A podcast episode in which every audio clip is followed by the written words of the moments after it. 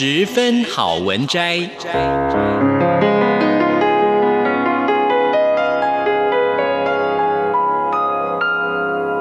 十分钟的心灵补给站。无论是快乐还是悲伤，不管是白天或是黑夜，阅读一篇好文章，也许只要短短十分钟，却能在你的心头低回，往复不已。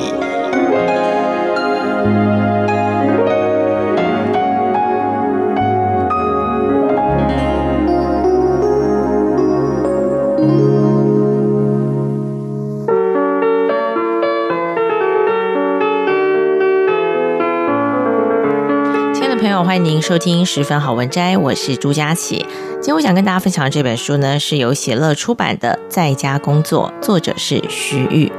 过去我们有谈到呢，因为这个网络的兴起哦，让远距的工作是越来越可行了。所以呢，大家有人在预测说，哎，是不是未来大家其实也不一定要到公司去上班，在家就可以工作？没想到今年二零二零，因为疫情的关系，大家就被迫的提前了这个预言了。那一开始大家会觉得在家工作还不错哈，就是说并不是被这个大环境逼的，而是说自主的在家工作。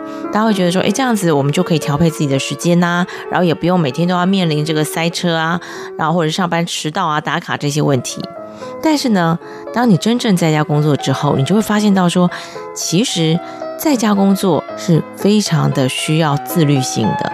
啊，又或者是说，你必须要让自己呢去做一些准备，才不会说好像这个工作无限的延长，因为你就要在家工作嘛。所以呢，不管是不是上班时间，你好像都在工作，所以。呃，这本书呢，我想也因应的这个状况，提前的有被需要了。然后呢，这个作者他自己也是在家工作的执行者，他就写了一些经验跟大家分享，也提醒大家一些值得注意的地方。那么今天呢，我想跟大家分享的是他提出的其中一个方法，也就是呢，他提醒在家工作者要建立自己独一无二的仪式感。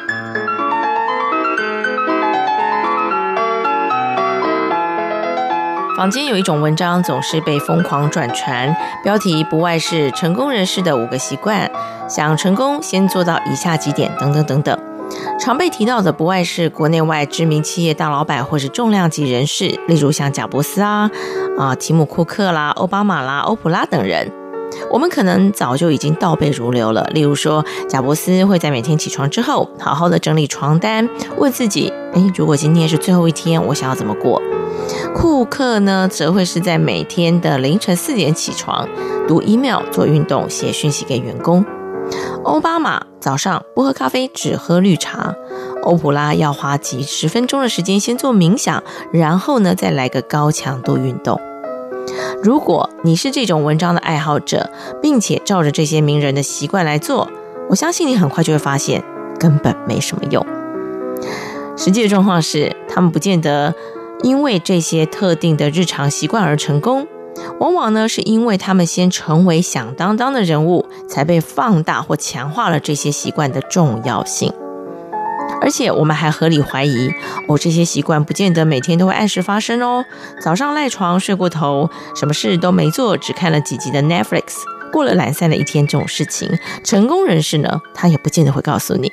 当然，他的自传里头也不会写。就像贾伯斯，当然不可能每天早上都问自己，如果今天是最后一天要做些什么，否则他可能得先看心理医生了。尽管不用将这些名人的生活啊奉为圭臬，但是呢，建立一些属于自己喜欢的小仪式，还是非常有帮助于自己这个提升工作效率，帮助自己转换不同的心境。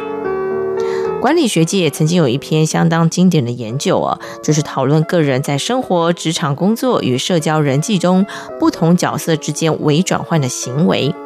所谓的微转换，指的就是相对于退休、被升迁这一类重大改变之外，天天发生在日常生活当中的生活，呃，是个身份转换。人们呢会依照在不同的场域里要扮演不同的角色，并且呢产生适合这个角色的身份认同。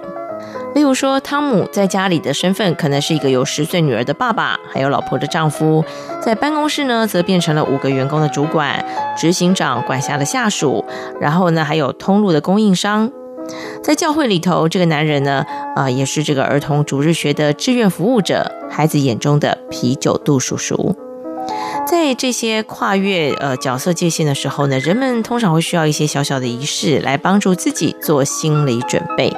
比方说，上班通勤，像是骑机车啊、开车啊，或搭乘大众交通工具，这个移动过程它本身就是一种仪式，提醒人们呢即将要转换工作模式了。又或是你要换上职业制服或西装，啊，像是空服员啊、专柜人员等等。除了让外界呃容易识别之外，对于个人的内心也有一种切换角色的效果。透过仪式，我们能够从一种状态切换成另一种，就像电影里头催眠师的弹指效果一样。仪式也是心理学中的自我暗示，帮助自己呢在进行角色切换的时候稳定情绪，做好面对下一刻的心理准备。这些仪式可大可小，越是需要日复一日重复进行的事，仪式呢往往是更加呃寻常的。对于某些上班族来说，上班途中一杯星巴克咖啡，它可能就是个切换钮。好，那但是呢，对于这个长期在家工作的人来说，因为呢，这个生活跟工作几乎都发生在重叠的空间和时间，所以角色呢非常容易混淆，因此切换的仪式更为重要，才不至于公私不分。我个人每天上工的仪式大概可以分成几点：第一，好好吃完早餐。早餐是介于起床，呃之后呢，一直到工作前的一个重要活动。没吃早餐，就像一直无法从床上切换到日常生活。换句话说，当舒舒服服的吃完早餐之后，心理状态才会自动转换成好了，准备上工。好，第二呢是维持桌上一杯热饮。结束早餐之后呢，倒一杯热美式，走入工作室，也意味着提醒自己要开始工作，保持清醒。时时的在工作桌放一杯热饮，不光是为了补充水分，更像是一种陪伴。专家建议哦，在家工作的时间呢，应该要以二十五分钟到四十五分钟为一个波段，拉太长容易过度疲劳，太短呢又无法维持效率。所以呢，这个热饮的功能呢，也很像沙漏，让自己一个波段又一个波段的维持工作的韵律。第三就是为专业装扮。穿着睡衣工作呢，是无法让精神抖擞起来的。尽管在家工作不必穿制服或套装，但是呢，换上一套为专业的装扮，绝对是有入戏的效果。无论身在何处，当你演的是一个专业工作者，就必须要显露专业的样子。衣着是自我暗示的关键。一件有领子的上衣，或是呢还算新的 T 恤，都有助于帮助自己进入状态。第四。工作专属香气，我习惯将香水分成不同的情境使用。跟好友外出用餐的时候，或者是在家工作的时候呢，我都会用不同的香水。心理学上认为，香氛可以连接人的心理跟肉体，所以呢，我会呃让身体自然而然的被制约。一闻到熟悉的香气，心情跟大脑就会立刻的进入设定好的状态。第五，关闭电脑跟手机通知。在每天开始工作之前，我会手动将这个手机跟电脑都转为静音，工作的视窗开成全荧幕，避免自己被其他的讯息或网页吸引走。小小的举动也象征自己遁入远离外界的喧嚣，进到只属于自己的世界。仪式感可以参考他人的做法，但不需要完全的照抄模仿。每个人都有各自最容易被触动的关键。需要细细的观察，将仪式融入每日的作息，养成习惯，便能够轻松地掌握在家工作的 on 跟 off 的切换开关。